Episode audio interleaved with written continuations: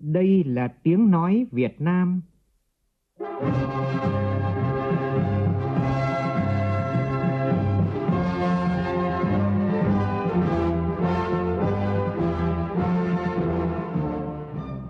là tiếng nói Việt Nam,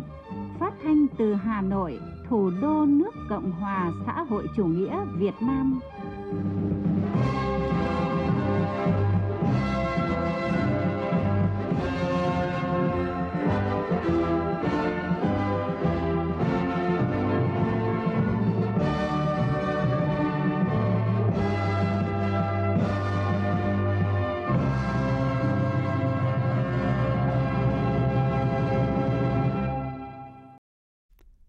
Kính chào quý vị và các bạn. Mời quý vị và các bạn nghe chương trình Thời sự trưa của Đài Tiếng Nói Việt Nam. Chương trình có những nội dung chính sau đây.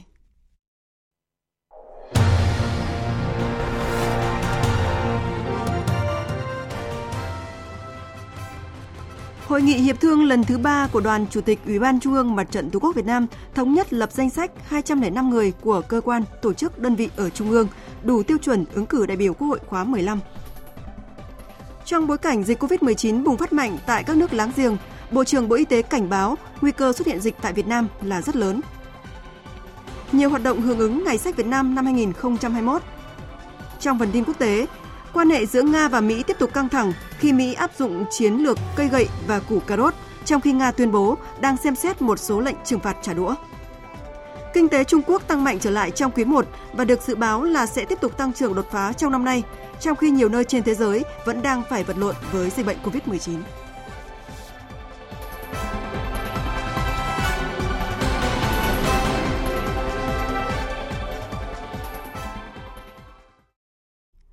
Bây giờ là nội dung chi tiết.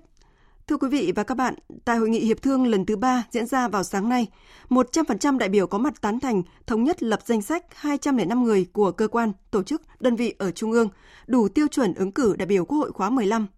Bí thư Trung ương Đảng, Chủ tịch Ủy ban Trung ương Mặt trận Tổ quốc Việt Nam Đỗ Văn Chiến, Bí thư Trung ương Đảng, Trưởng ban Dân vận Trung ương Bùi Thị Minh Hoài, Phó Chủ tịch Quốc hội Đỗ Bá Tị cùng đại diện một số bộ ban ngành Trung ương dự hội nghị. Phóng viên Lại Hoa phản ánh. Sau khi kết thúc hội nghị hiệp thương lần thứ hai, theo số liệu của Hội đồng bầu cử quốc gia, tổng số người được lập danh sách sơ bộ cả trung ương và địa phương là 1.093 người. Trong đó, ở trung ương là 205 người, địa phương là 888 người và có 75 người tự ứng cử. Tại hội nghị, các đại biểu căn cứ vào tiêu chuẩn đại biểu Quốc hội, kết quả lấy ý kiến cử tri nơi cư trú đối với người ứng cử để phân tích, đề xuất nhiều ý kiến thiết thực như việc phân bổ ứng cử viên về các đơn vị bầu cử cần phải cân nhắc sao cho phù hợp, đảm bảo kết quả bầu cử khách quan. Việc kê khai tài sản đối với ứng cử viên cần công khai minh bạch để cử tri được biết.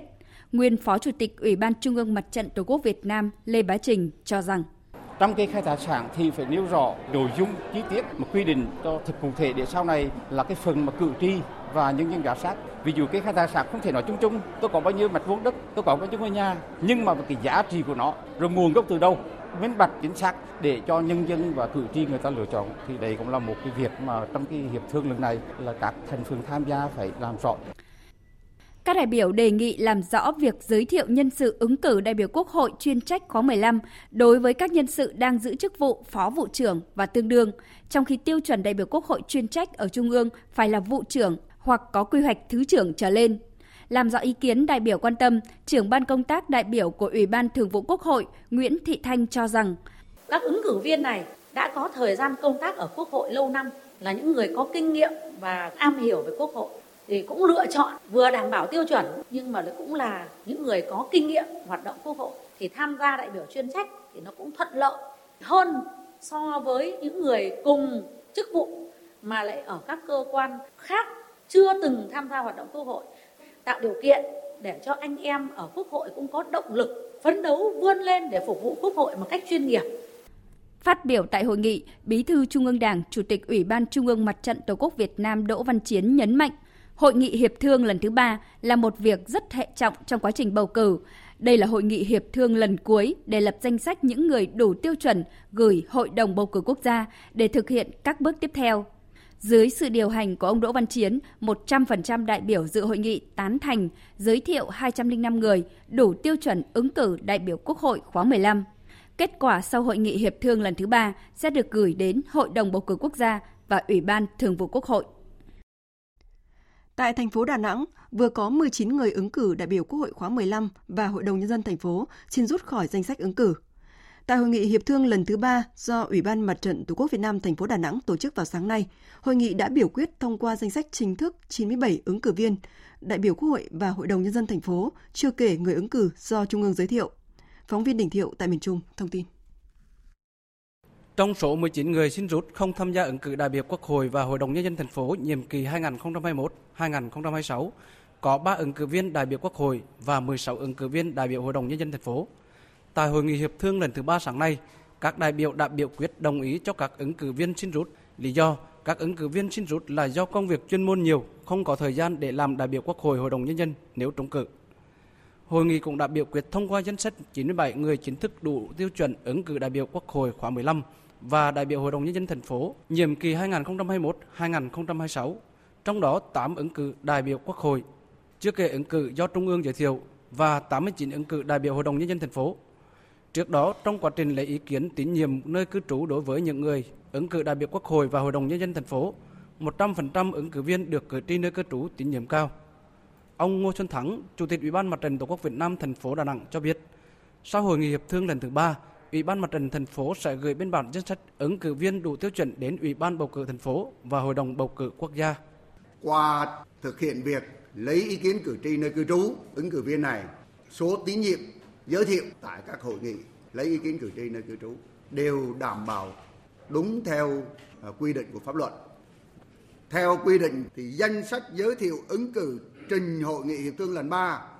phải đảm bảo có số dư lớn hơn số dư quy định. Thế thì như vậy là rút tên khỏi danh sách ứng cử thì số lượng ứng cử viên của chúng ta còn lại có số dư vượt đảm bảo luật bầu cử đại biểu Quốc hội và Hội đồng Nhân dân phố năm 2015.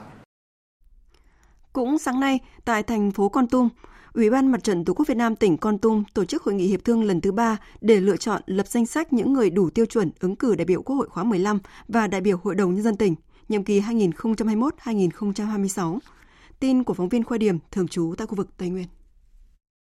Tại hội nghị hiệp thương lần thứ ba, các đại biểu nghe Ban Thường trực Ủy ban Mặt trận Tổ quốc Việt Nam tỉnh Con Tum báo cáo kết quả tổ chức lấy ý kiến nhận xét tín nhiệm của cử tri nơi cư trú đối với 10 người ứng cử đại biểu Quốc hội khóa 15 và 85 người ứng cử đại biểu Hội đồng Nhân dân tỉnh nhiệm kỳ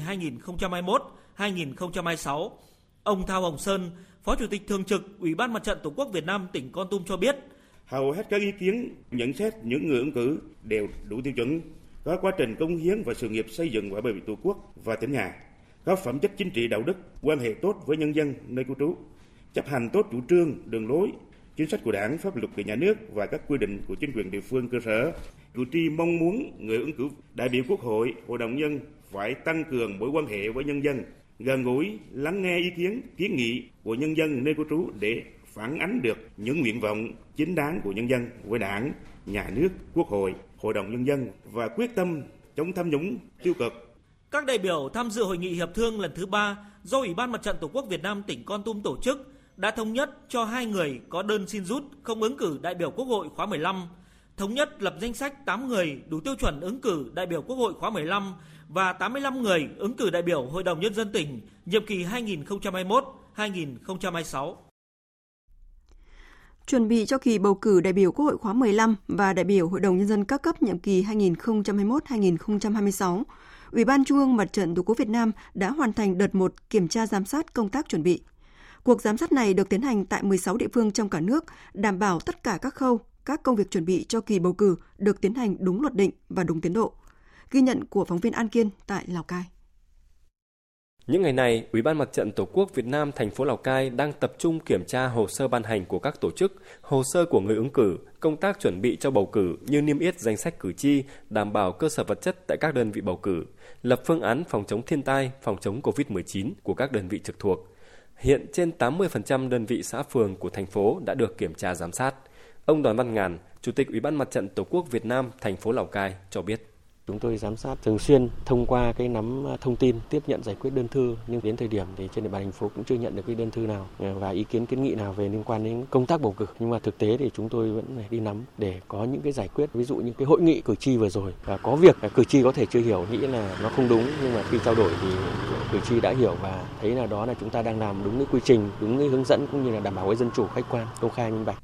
Song song với việc triển khai giám sát phù hợp với tình hình thực tế tại địa phương, đảm bảo đúng luật và tạo sự đồng thuận trong nhân dân, việc đẩy mạnh tuyên truyền để người dân nhận thức đầy đủ về bầu cử cũng được Lào Cai chú trọng thông qua hệ thống tuyển vận, truyền thông hay lồng ghép với các hội nghị tri bộ, đảng viên 213, họp khu dân cư vân vân. Bên cạnh đó, mỗi người dân cũng được vận động tham gia giám sát để hoạt động bầu cử diễn ra đúng quy định. Cử tri Lý Ngọc Sáng, xã Hợp Thành, thành phố Lào Cai nói: Đối với thôn Lập Diệu chúng tôi ấy, thì 100% cử tri là dân tộc đồng bào xa Phó. Cho nên về cái nhận thức thì và cả cái trình độ văn hóa thì nó không đồng đều. Cho nên là tuyên truyền bằng miệng thường xuyên thì bà con người ta cũng là rất là hình dung ra. Cho nên hiểu phải dân chúng tôi phải cần chọn có người có đức có tài để sướng đáng uh, phục vụ cho nhân dân và từ khi uh, triển khai về công tác bầu cử xã Hợp Thành đã tiến hành tổ chức uh, rất là tốt Thời sự VOV nhanh, tin cậy, hấp dẫn. Mời quý vị và các bạn nghe tiếp chương trình Thời sự trưa của Đài Tiếng Nói Việt Nam. Phóng viên Việt Cường đưa tin, sáng nay tại Phủ Chủ tịch, Văn phòng Chủ tịch nước họp báo công bố lệnh của Chủ tịch nước về việc công bố luật phòng chống ma túy được Quốc hội khóa 14 thông qua tại kỳ họp thứ 11 vừa qua. Luật phòng chống ma túy gồm 8 chương, 55 điều, quy định mới so với luật phòng chống ma túy năm 2000, sửa đổi năm 2008. Luật quy định cụ thể trường hợp bị xét nghiệm chất ma túy trong cơ thể để các cơ quan chức năng có căn cứ khách quan xác định người có hành vi sử dụng trái phép chất ma túy và giám sát người có hành vi sử dụng trái phép chất ma túy. Người sử dụng trái phép chất ma túy được lập danh sách và quản lý, theo dõi, hỗ trợ ngay từ lần đầu bị phát hiện hành vi sử dụng trái phép chất ma túy và đây không phải là biện pháp xử lý vi phạm hành chính. Luật có hiệu lực từ ngày 1 tháng 1 năm 2022. Ủy ban dân thành phố Hồ Chí Minh vừa kiến nghị Bộ Tài chính thực hiện thủ tục gia hạn và điều chỉnh lịch trả nợ khoản vay 313 triệu đô la Mỹ của ngân hàng tái thiết Đức cho dự án Metro số 2 Bến Thành Tham Lương. Theo Ủy ban dân thành phố Hồ Chí Minh, khoản vay của ngân hàng tái thiết Đức tài trợ cho dự án Metro số 2 có giá trị 240 triệu euro, tương đương với 313 triệu đô la Mỹ, được chia thành hai hiệp định vay ký vào năm 2011 Tháng 11 năm 2019, thành phố Hồ Chí Minh đã phê duyệt điều chỉnh dự án tuyến Metro số 2, thời gian thực hiện dự án là đến năm 2026. Do đó, thành phố Hồ Chí Minh đã đề nghị gia hạn thời gian giải ngân đến khi hoàn thành dự án vào năm 2026 và điều chỉnh lịch trả nợ bắt đầu từ năm 2027. Về phía nhà tài trợ, ngân hàng tái thiết Đức có ý kiến do vướng mắc thủ tục nội bộ nên chỉ có thể gia hạn thời gian giải ngân đến cuối tháng 12 năm 2024 nhà tài trợ sẽ thực hiện các thủ tục tiếp theo gia hạn để theo nhu cầu thực tế và tiến triển của dự án. Do vậy, thành phố Hồ Chí Minh đề nghị Bộ Tài chính tiếp tục thực hiện các thủ tục về gia hạn thời hạn khoản vay đến ngày 30 tháng 12 năm 2024 và điều chỉnh lịch trả nợ đến ngày 30 tháng 9 năm 2025 như đề nghị của ngân hàng. Tuyến metro số 2 dài hơn 11 km, tổng mức đầu tư của dự án là hơn 47.800 tỷ đồng. Thưa quý vị và các bạn, lần thứ tư liên tiếp, ngôi vị quán quân trên bảng xếp hạng chỉ số năng lực cạnh tranh cấp tỉnh, gọi tắt là PCI, gọi tên Quảng Ninh. Vậy đâu là chìa khóa để Quảng Ninh vươn lên và giữ vững vị trí này trong nhiều năm? Phóng viên Trường Giang thường trú tại khu vực Đông Bắc có bài viết đề cập. Mời quý vị và các bạn cùng nghe. Điểm tổng hợp PCI của Quảng Ninh năm 2020 là 75,09, là địa phương duy nhất đạt thang điểm trên 75. Các chỉ số thành phần cải thiện vượt bậc như chi phí gia nhập thị trường, tiếp cận đất đai, chi phí thời gian, dịch vụ hỗ trợ doanh nghiệp. Để có được kết quả này, cải cách mạnh mẽ thủ tục hành chính được coi là một trong những khâu đột phá quan trọng. Năm 2012, Quảng Ninh là tỉnh đầu tiên thí điểm mô hình trung tâm hành chính công cấp tỉnh và huyện, từng bước hiện đại hóa nền hành chính công, nâng cao chất lượng dịch vụ công, phục vụ người dân, doanh nghiệp. Công khai minh bạch thủ tục hành chính, thành phần hồ sơ được cắt giảm, chi phí thực hiện thời gian giải quyết giảm từ 40 đến 60%. Tỉnh thành lập ban xúc tiến và hỗ trợ đầu tư trực thuộc Ủy ban nhân dân tỉnh, trực tiếp hỗ trợ nhà đầu tư. Ông Đào Phong Trúc Đại, Tổng giám đốc công ty cổ phần phát triển khu công nghiệp Việt Hưng, đại diện nhà đầu tư dự án tổ hợp công nghiệp phụ trợ ô tô tại Quảng Ninh nhận xét. Chúng tôi đã thực hiện dự án đầu tư ở rất nhiều tỉnh thành, nhưng mà đây là lần đầu tiên chúng tôi làm thủ tục một dự án trong vòng 24 tiếng. Quả thực là rất là ấn tượng ở Quảng Ninh, đem lại cho chúng tôi một cái ấn tượng rất là mạnh về cải cách thủ tục hành chính, cái sự chỉ đạo sâu sát trực tiếp từ lãnh đạo tỉnh ủy, ủy ban nhân dân và các sở ban ngành trong việc hỗ trợ các nhà đầu tư à, rút ngắn các cái công tác chuẩn bị đầu tư. Nền tảng cải cách của Quảng Ninh chính là yếu tố con người. Chủ động và quyết liệt thực hiện sắp xếp tổ chức bộ máy hệ thống chính trị, tinh gọn, hoạt động hiệu lực hiệu quả. Tinh thần cầu thị, lắng nghe tiếng nói của nhà đầu tư, doanh nghiệp từ lãnh đạo tỉnh cho tới từng địa phương giúp Quảng Ninh trở thành thỏi nam châm, thu hút các nhà đầu tư chiến lược tầm cỡ trong nước và quốc tế. Ông Đào Duy Hảo, Phó Chủ tịch Thường trực Hiệp hội Doanh nghiệp tỉnh Quảng Ninh đánh giá cao những nỗ lực của chính quyền trong bối cảnh dịch bệnh vừa qua. Chính từ cái động viên đối với các doanh nghiệp để vượt qua những khó khăn của đại dịch Covid, Ờ, lãnh đạo chính quyền tổ chức những các cái hội nghị mang tính chuyên sâu đi trực tiếp nắm bắt các cái hoạt động của doanh nghiệp thông qua cái mô hình cà phê doanh nhân và cũng kịp thời giải quyết những các vướng mắc khó khăn. Các cái dự án đều được công bố công khai các doanh nghiệp đều theo dõi và đánh giá rất cao đó là cái tính minh bạch đó. Việc mạnh dạn triển khai mô hình hợp tác công tư với phương châm lấy đầu tư công dẫn dắt đầu tư tư, một đồng vốn ngân sách nhà nước thu hút 8 đến 9 đồng vốn tư nhân vào đầu tư các công trình như sân bay, cảng biển, đường cao tốc đã góp phần giúp Quảng Ninh hoàn thiện hạ tầng đồng bộ, đổi mới mô hình tăng trưởng, tái cơ cấu nền kinh tế. Để truyền lửa cải cách xuống cấp cơ sở, Quảng Ninh kiên trì, bài bản, triển khai điều tra và công bố chỉ số năng lực cạnh tranh cấp sở ngành và huyện thị DDCI. Ông Đậu Anh Tuấn, trưởng ban pháp chế VCCI, đánh giá cao những đổi mới của Quảng Ninh qua 6 năm thực hiện khảo sát chỉ số này. Đây là những nỗ lực rất lớn của địa phương muốn đánh giá, muốn thúc đẩy cái thực thi của các à, sở ngành và địa phương. Quảng Ninh là chọn mục tiêu là xây dựng và đánh giá cái bộ chỉ số DDCI. Theo tôi là một cái bước đi rất là phù hợp và đáp ứng nhu cầu của thực tiễn. Thông qua DDCI thì lãnh đạo có thể giám sát được chất lượng thực thi của các cấp sở ngành địa phương. Năm thứ tư liên tiếp đứng đầu bảng, áp lực giữ vững ngôi vương với Quảng Ninh không hề nhỏ. Ông Nguyễn Tường Văn, Chủ tịch Ủy ban Nhân dân tỉnh Quảng Ninh khẳng định. Vấn đề đặt ra với Quảng Ninh là làm sao Quảng Ninh có thể giữ được vị trí đứng đầu vượt qua chính mình để nhận thức được tầm quan trọng của PCI trong cái vấn đề phát triển kinh tế xã hội thì nghị quyết Đại hội Đảng bộ tỉnh Quảng Ninh lần thứ 15 đã đưa ra cái chỉ tiêu là hàng năm phải giữ vững vị trí nhóm đầu của cả nước về các chỉ số PCI, PI Index, CPAT, PAPI. Thì đây cũng là lần đầu tiên các chỉ số này được đưa vào như là một chỉ tiêu quan trọng của nghị quyết đại hội và đây cũng chính là sự cam kết đồng hành của cả hệ thống chính trị tỉnh Quảng Ninh với các nhà đầu tư, doanh nghiệp, nhân dân để một chính quyền phục vụ do dân vì dân. Quảng Ninh hiện đã xây dựng đề án với những nhiệm vụ trọng yếu, tập trung đẩy mạnh cải cách hành chính, cải thiện môi trường đầu tư kinh doanh, nâng cao năng lực cạnh tranh bình đẳng, hấp dẫn, thông thoáng trên nền tảng ứng dụng mạnh mẽ công nghệ thông tin trong quản lý và điều hành. Dư địa cải thiện các chỉ số còn nhiều, áp lực giữ vững vị trí dẫn đầu cũng chính là động lực để Quảng Ninh tiếp tục nỗ lực không ngừng trên đường đua PCI trong Thông tin về công tác phòng chống dịch COVID-19. Các địa phương không lơ là chủ quan, chủ động chuẩn bị các kịch bản khi có dịch COVID-19 xảy ra trên địa bàn. Đây là nhấn mạnh của Bộ trưởng Bộ Y tế Nguyễn Thanh Long tại hội nghị trực tuyến tăng cường công tác phòng chống dịch COVID-19 với 63 tỉnh, thành phố diễn ra vào sáng nay. Phản ánh của phóng viên Phương Thoa. Bộ trưởng Bộ Y tế Nguyễn Thanh Long nhấn mạnh, tình hình dịch COVID-19 vẫn diễn biến phức tạp trên thế giới. Việc kiểm soát dịch trong năm nay là thách thức lớn đối với các nước và cả Việt Nam.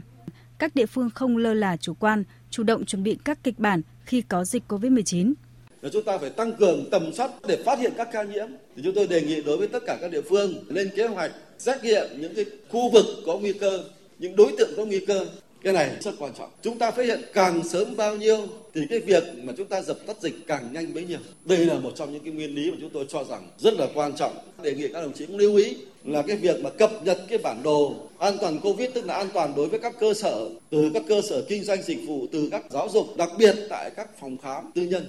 Nếu như phòng khám nào mà không thực hiện, có nghĩa rằng là không tuân thủ theo các biện pháp về phòng chống dịch, chúng ta có thẩm quyền để đình chỉ hoạt động của các phòng khám đó. Liên quan đến tiêm chủng vaccine COVID-19, Bộ trưởng Nguyễn Thanh Long cho biết hiện vaccine COVID-19 đã về đến các địa phương trên tinh thần không để liều vaccine COVID-19 nào phải hủy vì không tổ chức tiêm. Vì vậy, các địa phương tổ chức tiêm và hoàn thành trước ngày 15 tháng 5 nếu địa phương nào không triển khai tiêm vaccine COVID-19 sẽ bị thu hồi.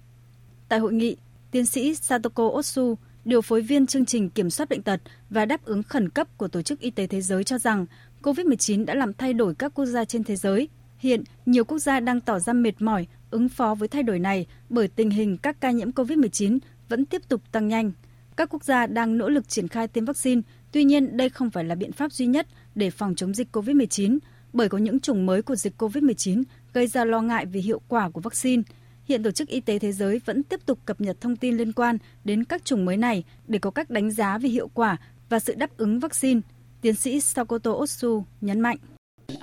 Đánh giá cao nỗ lực của Việt Nam trong phòng chống dịch COVID-19. Chúng tôi mong Việt Nam tiếp tục giữ tinh thần như thời gian vừa qua và không chỉ tập trung một biện pháp nào mà triển khai đồng bộ các biện pháp để phòng chống hiệu quả dịch COVID-19. Tại hội nghị, đại diện các cục vụ của Bộ Y tế và một số địa phương thông tin về công tác phòng chống dịch COVID-19, công tác tiêm chủng vaccine COVID-19 và công tác an toàn tiêm chủng của vaccine phòng chống dịch COVID-19 chuẩn bị phương án hộ chiếu vaccine để đón khách quốc tế trong điều kiện bình thường mới, Bộ Văn hóa Thể thao và Du lịch đang chỉ đạo Tổng cục Du lịch làm việc với các đơn vị liên quan xây dựng công cụ để quản lý du khách. Dự kiến từ nay đến cuối tháng 4 này, Bộ sẽ báo cáo Thủ tướng các vấn đề cụ thể. Tổng cục Du lịch đang nghiên cứu chuẩn bị từng bước thí điểm lựa chọn sản phẩm thị trường để áp dụng hộ chiếu vaccine đón khách nước ngoài, đồng thời đảm bảo an toàn phòng chống dịch. Ông Nguyễn Trung Khánh, Tổng cục trưởng Tổng cục Du lịch Việt Nam cho biết. Chúng tôi cũng cần luôn luôn cân nhắc về cái trong các cái giai đoạn của thí điểm của cái việc mở cửa lại thị trường quốc tế thì luôn luôn đặt yếu tố là đảm bảo an toàn phòng chống dịch uh, cho cộng đồng cũng như những người làm du lịch là ưu tiên đầu tiên. Chúng tôi cũng có cái chủ trương là không mở cửa một cách ồ ạt mà sẽ phải có những cái thí điểm sẽ chia theo từng giai đoạn và trong từng giai đoạn đó chúng ta phải làm hết sức nghiêm ngặt về việc đảm bảo an toàn phòng chống Covid nhưng chúng ta cũng phải dần dần để phải không quá chậm chân so với các nước khác trong cái việc mở lại thị trường quốc tế. Cách đây tròn một năm, nước ta đã dừng các đường bay thương mại quốc tế nên lượng khách quốc tế chủ yếu là chuyên gia, lao động kỹ thuật cao, nhà đầu tư nước ngoài làm việc tại các dự án ở Việt Nam. Năm qua, tổng thu từ du lịch đạt hơn 310.000 tỷ đồng, giảm gần 60% so với năm trước đó. Khoảng 40 đến 60% lao động trong ngành du lịch bị mất việc hoặc giảm ngày công. Nhiều khách sạn đóng cửa hoặc giảm công suất sử dụng phòng. Sáng nay, Bệnh viện nhiệt đới tỉnh Hải Dương đã công bố khỏi bệnh và trao giấy xuất viện cho bệnh nhân COVID-19 cuối cùng được điều trị tại các cơ sở y tế của tỉnh Hải Dương. Từ khi xuất hiện dịch COVID-19 tại Việt Nam đến nay, Bệnh viện Bệnh viện nhiệt đới tỉnh Hải Dương đã tiếp nhận và điều trị cho 55 ca bệnh, trong đó 31 ca nhập viện điều trị, thời điểm dịch COVID-19 bùng phát lần thứ ba tại Hải Dương. Theo Trung tâm Kiểm soát Bệnh tật tỉnh Hải Dương, trên bàn tỉnh không còn bệnh nhân mắc COVID-19 phải điều trị tại các cơ sở y tế toàn bộ các trường hợp F1, F2 đã hoàn thành cách ly, không còn trường hợp nào phải cách ly tại nhà hoặc là nơi cư trú. Từ đầu năm đến nay, các cơ quan chức năng tỉnh Hải Dương đã lấy hơn 746.000 mẫu để xét nghiệm SARS-CoV-2. Về vấn đề ứng dụng công nghệ thông tin tại các bệnh viện, Bệnh viện Đa khoa Quốc tế Hải Phòng là bệnh viện đầu tiên, đồng thời là bệnh viện tư nhân duy nhất trong số 10 bệnh viện trong cả nước triển khai thành công bệnh án điện tử, thay thế hoàn toàn bệnh án giấy, hướng tới mô hình bệnh viện không giấy tờ – Hiện Bộ Y tế đã công nhận triển khai bệnh án điện tử cho 10 bệnh viện trên khắp cả nước, trong đó có 3 bệnh viện đang sử dụng hệ thống bệnh án điện tử do FPT triển khai. Đó là Bệnh viện Đa khoa Quốc tế Hải Phòng, Bệnh viện Đa khoa thành phố Vinh và Bệnh viện Đa khoa tỉnh Quảng Ninh. Thông tin này được Phó Giáo sư Tiến sĩ Trần Quý Tường, Cục trưởng Cục Công nghệ Thông tin, Bộ Y tế cho biết tại hội nghị tổng kết và triển khai phương hướng năm 2021 của Hiệp hội Bệnh viện Tư nhân Việt Nam với sự tham dự của hơn 200 hội viên. Liên quan đến thông tin hơn 200 cán bộ, nhân viên y tế của Bệnh viện Bạch Mai Hà Nội xin nghỉ việc gây xôn xao dư luận trong những ngày qua, Thứ trưởng Bộ Y tế Nguyễn Trường Sơn cho biết việc này có nhiều nguyên nhân, trong đó có nguyên nhân về thu nhập giảm do tác động của dịch COVID-19. Theo thông tin ban đầu, nguyên nhân chính do giai đoạn đầu thực hiện theo cơ chế tự chủ, bệnh viện gặp nhiều khó khăn về tổ chức bộ máy, quy chế hoạt động, cộng với tác động của đại dịch COVID-19, đặc biệt là khó khăn về nguồn tài chính. Tổng doanh thu của bệnh viện năm qua giảm gần 2.000 tỷ đồng so với năm trước đó, tương đương giảm 26%. Dù bệnh viện đã áp dụng mọi chính sách để hỗ trợ cán bộ viên chức bình ổn thu nhập, song thu nhập của cán bộ viên chức bệnh viện vẫn bị giảm nhiều. Theo Thứ trưởng Nguyễn Trường Sơn, Bệnh viện Bạch Mai được chính phủ cho phép thí điểm tự chủ toàn diện, song tự chủ bệnh viện không đồng nghĩa với chảy máu chất xám. Tự chủ bệnh viện tức là tăng cường thêm hiệu quả hoạt động bệnh viện, đảm bảo tính công khai minh bạch, hoạt động theo đúng quy định của pháp luật, ổn định đời sống của cán bộ viên chức. Bộ Y tế đã đề nghị Bệnh viện Bạch Mai báo cáo về biến đổi nhân sự nhanh và nhiều trong thời gian ngắn như vậy nếu cần thiết sẽ tổ chức các đoàn kiểm tra làm việc với lãnh đạo bệnh viện để làm rõ. Trưa nay, bác sĩ Nguyễn Đại Vĩnh, Giám đốc Trung tâm Y tế huyện Hòa Vang, thành phố Đà Nẵng cho biết, đơn vị vừa tiếp nhận 34 học sinh có biểu hiện khó thở, nghi do hít phải khí lạ trong đồ chơi. Hiện sức khỏe của các cháu đã ổn định. Tin của phóng viên Đài tiếng nói Việt Nam thường trú tại miền Trung. Trong sáng nay, Trung tâm Y tế huyện Hòa Vang, thành phố Đà Nẵng tiếp nhận 34 học sinh ở trường tiểu học Hòa Khương, huyện Hòa Vang. Khi vào viện, các cháu có triệu chứng mệt khó thở. Bệnh viện phân loại sau đó chuyển 6 trường hợp có biểu hiện mệt hơn và có các bệnh nền như là tim bẩm sinh lên bệnh viện phụ sản Nhi Đà Nẵng. Hiện các cháu sức khỏe đã ổn định, chưa có trường hợp nào nguy hiểm đến tính mạng. Được biết các cháu hít phải khí này từ đồ chơi mua ở cổng trường. Bác sĩ Nguyễn Đại Vĩnh, Giám đốc Trung tâm Y tế huyện Hòa Vang, thành phố Đà Nẵng cho biết sau khi vào viện thì có cái triệu chứng của đường hô hấp là chủ yếu. Bệnh viện tiếp nhận ngay thì phân loại. Sau đó là có 6 trường hợp chuyển vào tuyến trên theo thông tin biết thì các bệnh cũng ổn chứ không có ca nào đưa vào hồi sức. Mình giữ lại bệnh viện số còn lại cho lên khoa và đang theo dõi tại cấp cứu thì triệu chứng cũng ổn định. Sáng nay tại Hà Nội, Thư viện Quốc gia Việt Nam khai mạc Ngày hội sách 2021 với chủ đề Sách, sứ mệnh phát triển văn hóa đọc – từ hôm nay đến ngày 21 tháng 4, Thư viện Quốc gia Việt Nam sẽ tổ chức nhiều hoạt động khuyến khích đọc và phát triển văn hóa đọc. Phóng viên Bích Ngọc thông tin. Chuỗi hoạt động khuyến đọc và phát triển văn hóa đọc trong Ngày hội sách năm 2021 bao gồm nhiều hoạt động phong phú dành cho mọi lứa tuổi. Tham gia ngày hội, độc giả được tham quan triển lãm sách sứ mệnh phát triển văn hóa đọc, tọa đàm thanh niên với văn hóa đọc, được giao lưu với nhà văn Nguyễn Trương Quý, nhà văn Lê Phương Liên về những đầu sách mới ra mắt – Độc giả trẻ cũng có thể khám phá đọc qua công nghệ hơn 2.000 đầu sách với hơn 20 ngôn ngữ khác nhau trong hoạt động khám phá thư viện số Let's Read. Ông Nguyễn Xuân Dũng, Phó Giám đốc Thư viện Quốc gia cho biết, trong những ngày diễn ra sự kiện còn có hoạt động quyên góp tiếp nhận sách tài trợ của các tổ chức cá nhân, nhà xuất bản, nhà sách để hỗ trợ các thư viện vùng sâu, vùng xa, thư viện còn gặp nhiều khó khăn.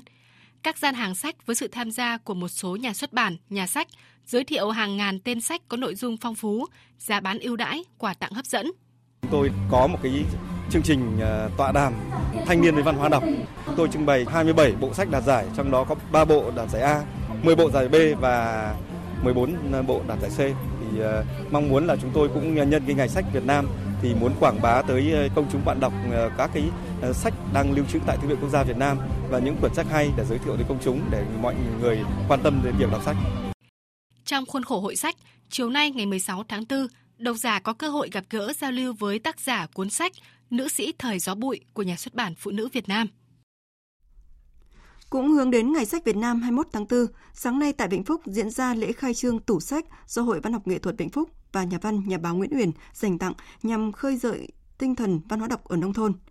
Theo tin của cộng tác viên Thúy Quỳnh, khoảng 1.500 đầu sách đã được Hội Văn học Nghệ thuật tỉnh Vĩnh Phúc, nhà văn nhà báo Nguyễn Uyển và nhiều văn nghệ sĩ từ Bắc vào Nam đóng góp. Ông Trần Văn Thái, bí thư đảng ủy xã Nghĩa Hưng bày tỏ niềm vui mừng khi cùng nhân dân trong xã đón nhận món quà tinh thần nhiều ý nghĩa này.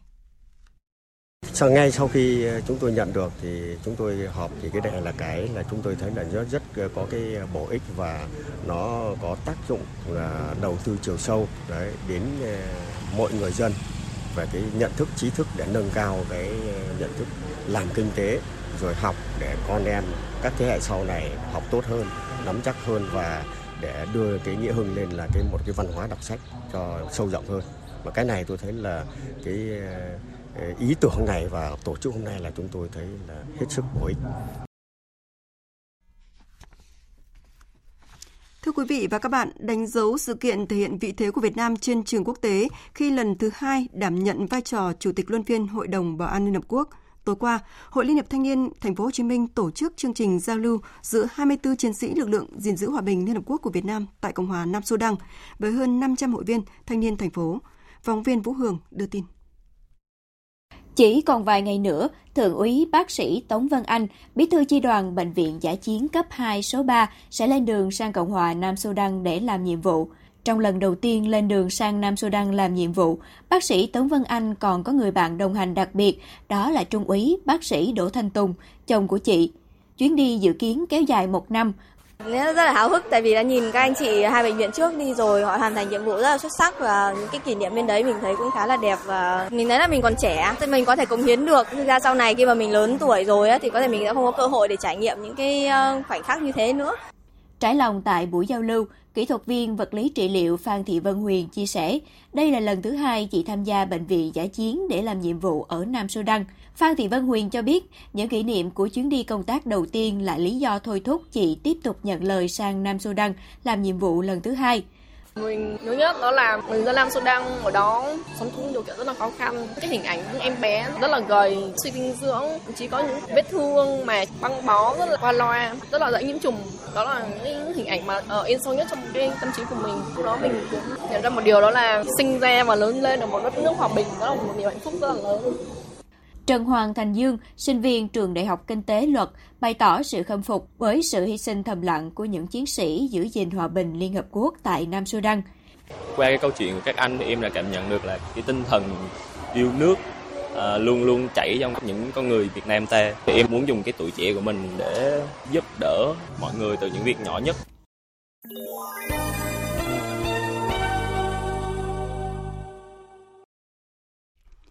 Mời quý vị và các bạn nghe tiếp phần tin. Phóng viên Phạm Huân thường trú tại Mỹ đưa tin, Tổng thống Mỹ Joe Biden đã công bố ý định bổ nhiệm Phó trợ lý Ngoại trưởng Mark Evan Napper làm đại sứ Mỹ tại Việt Nam. Theo thông tin trên trang web của Nhà Trắng, ông Mark Evan Napper là một nhà ngoại giao chuyên nghiệp và hiện đang là Phó trợ lý Ngoại trưởng phụ trách Nhật Bản và Hàn Quốc. Trước đó, ông Napper từng giữ chức vụ đại biện lâm thời của Mỹ ở Hàn Quốc và giám đốc văn phòng phụ trách các vấn đề về Ấn Độ và Nhật Bản thuộc Bộ Ngoại giao Mỹ. Ông Napper cũng từng làm việc tại Sứ quán Mỹ ở Iraq và Nhật Bản. Ông Napper thông thạo ba ngoại ngữ là tiếng Nhật, Hàn Quốc và tiếng Việt. Đại sứ Mỹ tại Việt Nam hiện nay là Daniel Kristen Brink chuẩn bị kết thúc nhiệm kỳ. Ông đã được Tổng thống Joe Biden đề cử vào chức trợ lý Ngoại trưởng phụ trách Đông Á và Thái Bình Dương tại Bộ Ngoại giao Mỹ. Hôm nay tại thủ đô Washington, Mỹ diễn ra cuộc gặp đầu tiên giữa Tổng thống Mỹ Joe Biden và Thủ tướng Nhật Bản Yoshihide Suga Cuộc gặp được cho là cơ hội nhằm thúc đẩy hơn nữa mối quan hệ đồng minh Mỹ-Nhật Bản, vốn đã có phần lạnh nhạt dưới thời cựu Tổng thống Mỹ Donald Trump. Tổng hợp của biên tập viên Hồng Nhung. Đây là cuộc gặp trực tiếp đầu tiên của lãnh đạo hai nước kể từ khi Thủ tướng Suga nhậm chức vào tháng 9 năm ngoái và cũng là lần đầu tiên Tổng thống Mỹ Joe Biden tiếp một nhà lãnh đạo nước ngoài kể từ khi nhậm chức hồi tháng 1 vừa qua. Cuộc gặp được kỳ vọng sẽ đánh dấu một bước tiến mới trong quan hệ Mỹ-Nhật Bản sau một thời gian lạnh nhạt dưới thời chính quyền cựu Tổng thống Mỹ Donald Trump.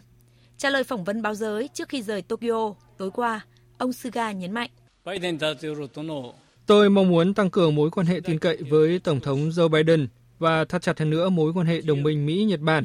thông qua các giá trị mang tính toàn cầu như tự do, dân chủ, nhân quyền, quy định pháp luật. Tôi mong muốn thảo luận với Tổng thống Mỹ Joe Biden một loạt các vấn đề mà Mỹ và Nhật Bản cùng quan tâm để thực hiện hóa một Ấn Độ Dương, Thái Bình Dương tự do và cởi mở. Tôi muốn chứng minh cho thế giới thấy vai trò lãnh đạo của Nhật Bản và Mỹ. Theo kế hoạch, ngoài thảo luận các biện pháp làm sâu sắc hơn quan hệ đồng minh Nhật-Mỹ, trong cuộc hội đàm này, hai nhà lãnh đạo dự kiến cũng sẽ đề cập các vấn đề hợp tác chống biến đổi khí hậu và giải quyết các thách thức an ninh đang nổi lên ở khu vực châu Á-Thái Bình Dương. Kết thúc hội đàm, lãnh đạo hai nước dự kiến sẽ ra một loạt các tuyên bố và có cuộc họp báo chung.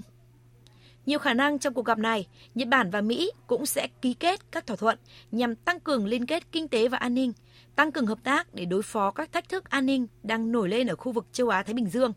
trong đó có vấn đề tên lửa và hạt nhân của Triều Tiên, hiện thực hóa sáng kiến xây dựng khu vực Ấn Độ Dương Thái Bình Dương tự do và cởi mở,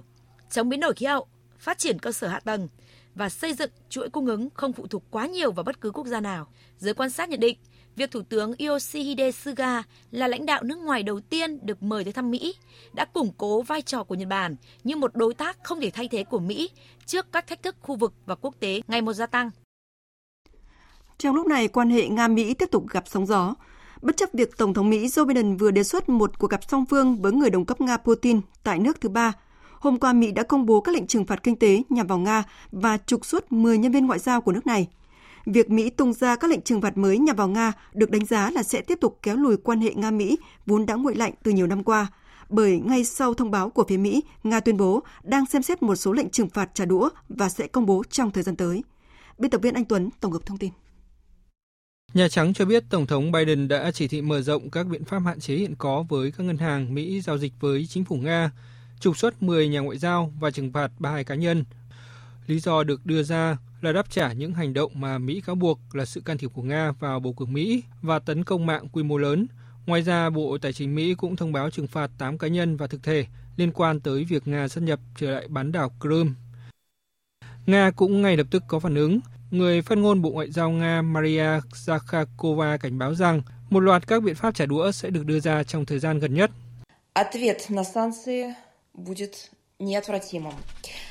Việc đáp trả các lệnh trừng phạt sẽ là điều khó tránh khỏi. Mỹ phải nhận ra họ phải trả giá cho sự xuống cấp trong quan hệ song phương. Mỹ phải hoàn toàn chịu trách nhiệm về những gì đang xảy ra. Tôi cũng thông báo Bộ Ngoại giao Nga đã triệu tập đại sứ Mỹ.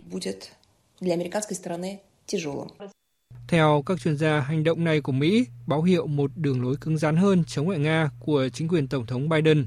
Đây là động thái chính sách đối ngoại lớn thứ hai của chính quyền Tổng thống Biden chỉ trong vòng hai ngày sau tuyên bố rút quân khỏi Afghanistan trước đó. Hiện hai bên đang căng thẳng xung quanh cáo buộc Nga đẩy mạnh sự diện quân sự gần biên giới Ukraine. Thủ tướng Campuchia Hun Sen sáng nay thông báo sẽ tham dự hội nghị thượng đỉnh các nhà lãnh đạo ASEAN được tổ chức tại Indonesia vào ngày 24 tháng này. Thủ tướng Hun Sen cũng chia sẻ sẽ thực hiện đầy đủ tất cả các cuộc xét nghiệm COVID-19 trước chuyến đi và sau khi nhập cảnh trở lại Campuchia, đồng thời sẽ thực hiện cách ly y tế đủ 14 ngày sau khi về nước để đảm bảo phòng ngừa dịch bệnh COVID-19, bảo vệ sức khỏe cho người thân trong gia đình và mọi người xung quanh. Thưa quý vị, đúng như dự đoán, nền kinh tế Trung Quốc đã tăng mạnh trở lại trong quý đầu tiên của năm nay. Mặc dù vẫn còn nhiều yếu tố không xác định, song kinh tế Trung Quốc được dự báo là sẽ tiếp tục tăng trưởng đột phá trong năm nay, trong khi nhiều nơi trên thế giới vẫn đang vật lộn với dịch bệnh. Bích Thuận, phóng viên Đài tiếng nói Việt Nam thường trú tại Bắc Kinh, Trung Quốc thông tin. Theo số liệu vừa được Cục Thống kê Quốc gia Trung Quốc công bố hôm nay, những chỉ số chính của nền kinh tế nước này có sự tăng trưởng vượt bậc trong quý 1 năm nay. Trong đó, GDP đạt gần 25.000 tỷ nhân dân tệ, tăng mạnh 18,3% so với cùng kỳ. Mặc dù các chỉ số đều tăng trưởng mạnh, nhưng theo đánh giá của các chuyên gia, sự phục hồi của nền kinh tế Trung Quốc vẫn chưa đồng đều và chưa có nền tảng vững chắc. Điều này cũng được bà Lưu Ái Hoa, người phát ngôn Cục Thống kê Quốc gia Trung Quốc thừa nhận. Nhìn chung, nền kinh tế quốc dân phục hồi bền vững, ổn định trong quý 1. Đồng thời cần lưu ý, dịch bệnh toàn cầu vẫn đang lan rộng, môi trường quốc tế phức tạp đan xen, tiềm ẩn nhiều yếu tố không xác định, không ổn định. Nền tảng phục hồi kinh tế trong nước chưa vững chắc,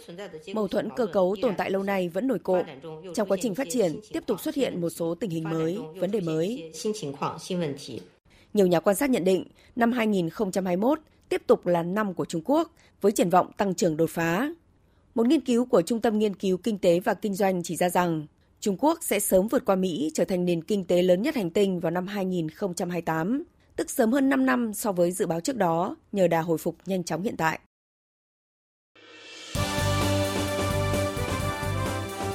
Thời sự tiếng nói Việt Nam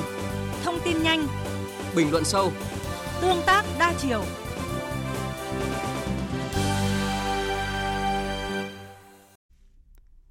Thưa quý vị và các bạn, câu chuyện Nhật Bản quyết định sẽ xả nước thải từ nhà máy hạt nhân Fukushima vào đại dương đang trở thành chủ đề thu hút sự quan tâm không chỉ ở ngay đất nước mặt trời mọc trong giới khoa học mà cả với dư luận khu vực. Chính phủ Nhật Bản lập luận kế hoạch này là an toàn bởi nước đã được xử lý để loại bỏ tất cả yếu tố phóng xạ và sẽ được pha loãng. Cơ quan năng lượng nguyên tử quốc tế ủng hộ kế hoạch và cho rằng nó tương tự với quá trình xử lý nước thải của các nhà máy hạt nhân khác trên thế giới. Tuy nhiên, quyết định này của Nhật Bản lại vấp phải sự phản đối mạnh mẽ ngay tại Nhật Bản và một số quốc gia láng giềng. Vì sao có sự phản đối như vậy? Giới khoa học nói gì về việc xả nước thải hạt nhân ra biển? Nội dung này được biên tập viên Thanh Huyền đề cập ngay sau đây với sự tham gia của phóng viên Bùi Hùng, thường trú tại Nhật Bản và phóng viên Bích Thuận, thường trú tại Bắc Kinh, Trung Quốc. Thưa quý vị, chính phủ Nhật Bản vừa thông qua kế hoạch xả hơn 1 triệu tấn nước đã qua xử lý từ nhà máy điện hạt nhân Fukushima vào đại dương và coi đây là một vấn đề tất yếu trong quá trình phá rỡ nhà máy điện hạt nhân Fukushima số 1. Tuy nhiên, ngay sau khi thông tin này được công bố thì nhiều ý kiến phản đối kế hoạch, đặc biệt là những ngư dân thuộc ngành đánh bắt cá ở Fukushima. Tất cả chúng tôi đều cảm thấy rất tức giận. Chúng tôi mong rằng thống đốc tỉnh Fukushima sẽ phản đối rõ ràng. Sau khi nước thải hạt nhân được xả ra biển, liệu cá ở Fukushima có còn ăn được hay không? Trong 10 năm qua, chúng tôi đã chứng kiến ngư dân và nông dân ở Fukushima phải chịu nhiều thiệt hại. Tôi thực sự hy vọng nước thải ở nhà máy hạt nhân sẽ không bị đổ ra đại dương.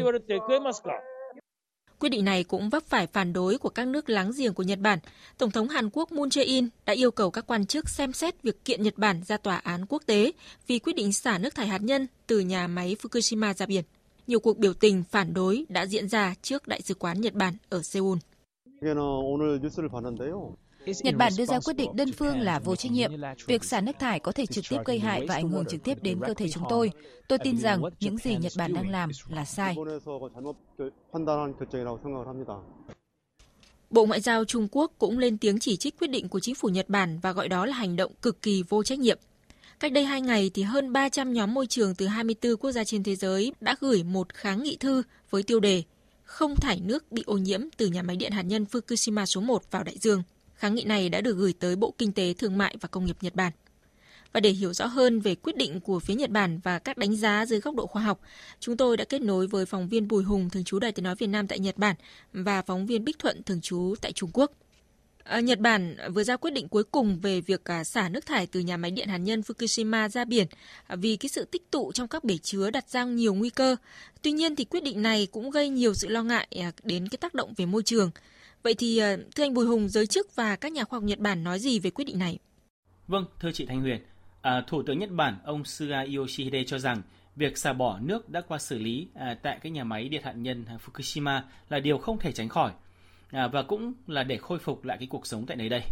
À, nước thải ra là nước đã qua xử lý sau khi pha loãng tới nồng độ dưới mức quy định của Nhật Bản.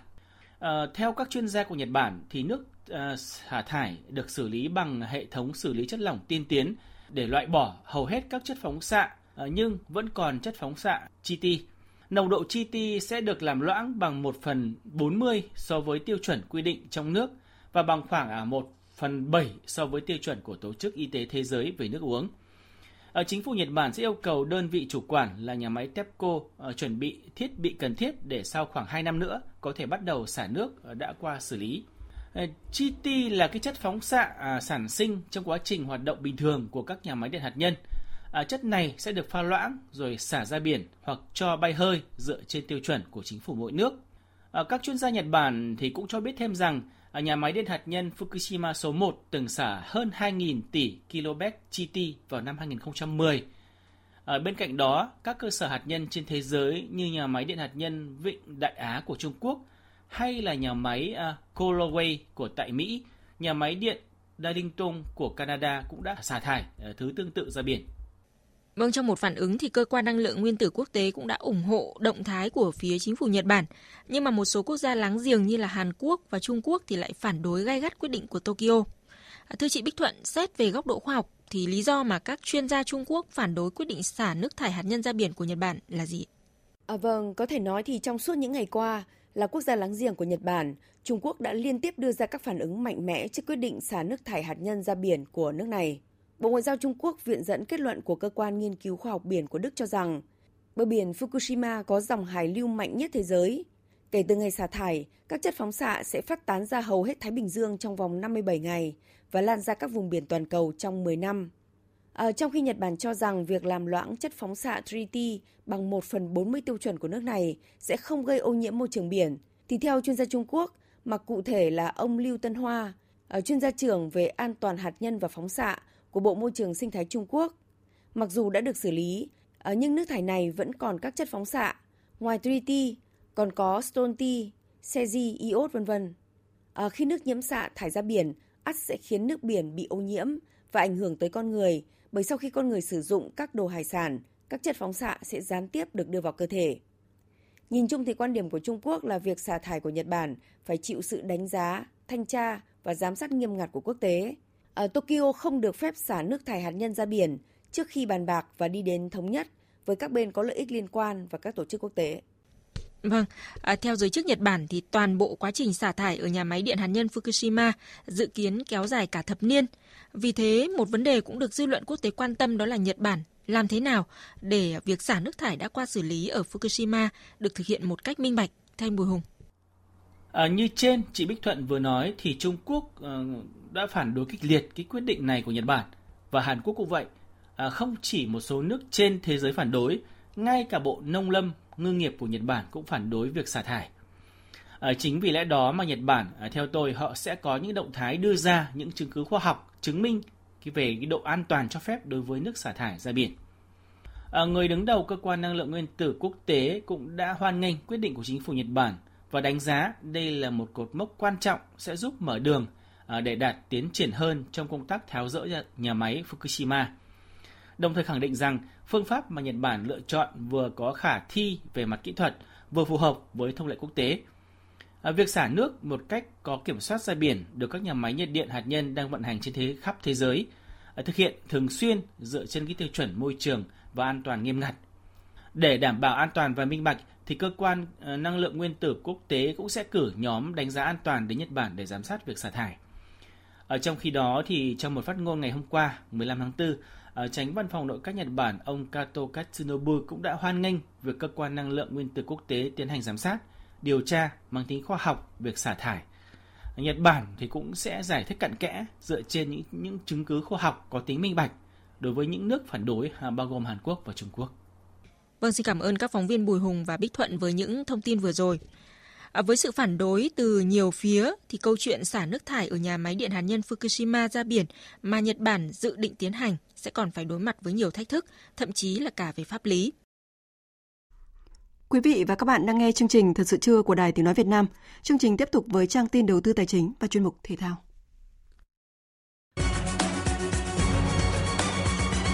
Trang tin đầu tư tài chính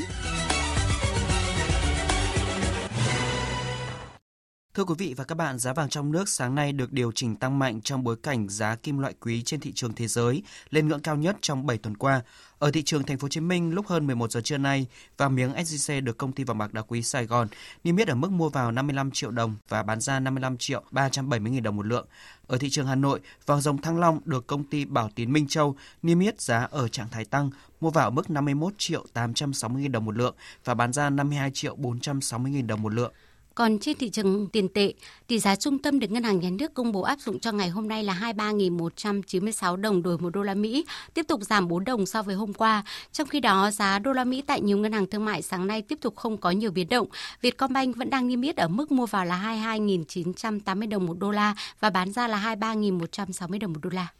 Vừa lên sàn chứng khoán tập trung đầu tuần này, công ty cổ phần xây dựng SCG đã tổ chức đại hội đồng cổ đông năm 2021 vào ngày hôm qua và thông qua kế hoạch tăng trưởng khá cao. Cụ thể, kế hoạch doanh thu năm nay của SCG là 5.000 tỷ đồng, tăng trưởng hơn 250%, lợi nhuận sau thuế ở mức 250 tỷ đồng, tăng trưởng 178% so với năm ngoái. Về diễn biến giao dịch trên thị trường chứng khoán sáng nay, áp lực bán khá lớn khiến thị trường tiếp tục giao dịch không mấy tích cực. Kết thúc phiên giao dịch sáng nay, VN Index đạt 1.240,49 điểm, giảm 6,7 điểm so với chốt phiên hôm qua. Tổng khối lượng giao dịch đạt hơn 620 triệu đơn vị. Tổng giá trị giao dịch đạt hơn 13.000 tỷ đồng. HNX Index đạt 292,92 điểm, giảm 3,2 điểm.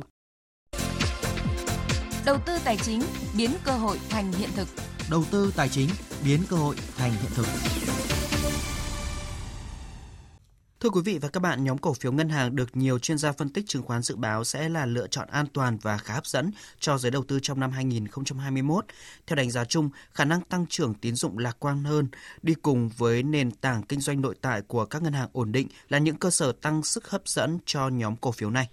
Giới phân tích kỳ vọng ngân hàng nhà nước sẽ tiếp tục duy trì chính sách tiền tệ trong năm 2021 theo hướng thúc đẩy nhu cầu tín dụng và giúp phục hồi nền kinh tế trong điều kiện lạm phát được duy trì kiểm soát. Việc tiếp cận nguồn vốn với chi phí lãi vay thấp hơn sẽ thúc đẩy các doanh nghiệp vay mới, phục hồi việc sản xuất kinh doanh. Ngân hàng nhà nước cũng sẽ tiếp tục thúc đẩy tăng trưởng tín dụng ở các lĩnh vực ưu tiên của chính phủ và ở các lĩnh vực có nhu cầu cao sau đại dịch, bao gồm nông nghiệp sản xuất, xuất khẩu và công nghiệp phụ trợ. Do đó, ông Phạm Tiến Dũng, Giám đốc khối phân tích và tư vấn đầu tư, công ty chứng khoán Bảo Việt nhận định.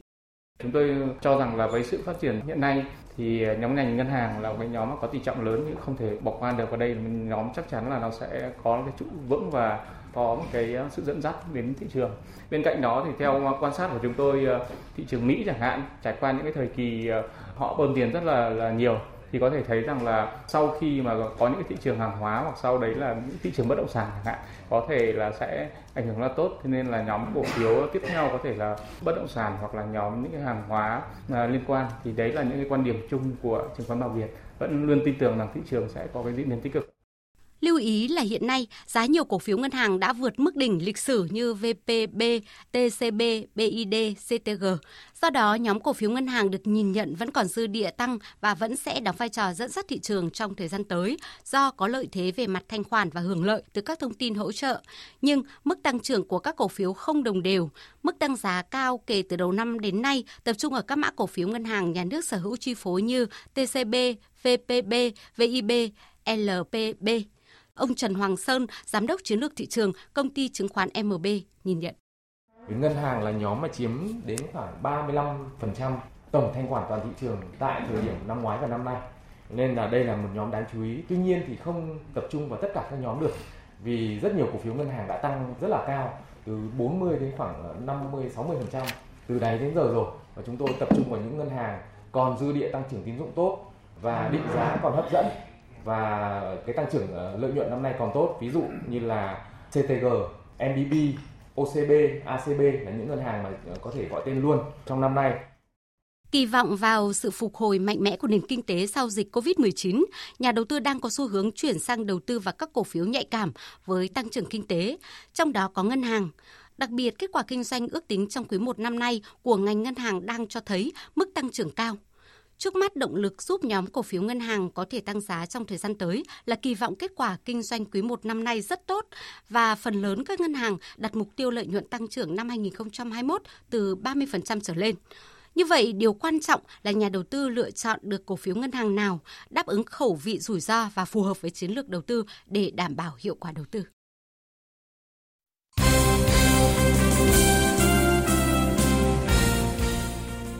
Thưa quý vị và các bạn, chiều nay trận đấu đầu tiên của vòng 10 V-League 2021 sẽ diễn ra trên sân hàng đẫy giữa đương kim vô địch Viettel và câu lạc bộ Than Quảng Ninh.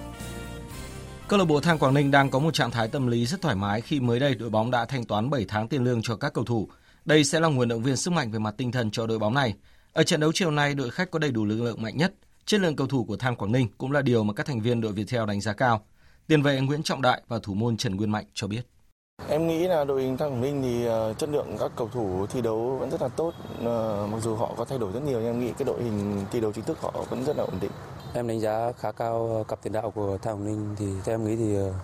hiện tại cái hàng phòng ngự của em cũng đang thể hiện tốt. Bọn em sẽ cố gắng và thi đấu tập trung toàn trận để các tiền đạo đội bạn không thể ghi bàn. Còn về phía câu lạc bộ Viettel, đội bóng này đang đạt phong độ rất cao. Thầy trò huấn luyện viên Trương Việt Hoàng đã có 4 chiến thắng liên tiếp mà không để thủng lưới bàn nào. Ở vòng này, họ sẽ có cơ hội rút ngắn khoảng cách về điểm số với Hoàng Anh Gia Lai khi đội bóng này chạm trán với câu lạc bộ Hà Nội. Thủ môn Trần Nguyên Mạnh chia sẻ.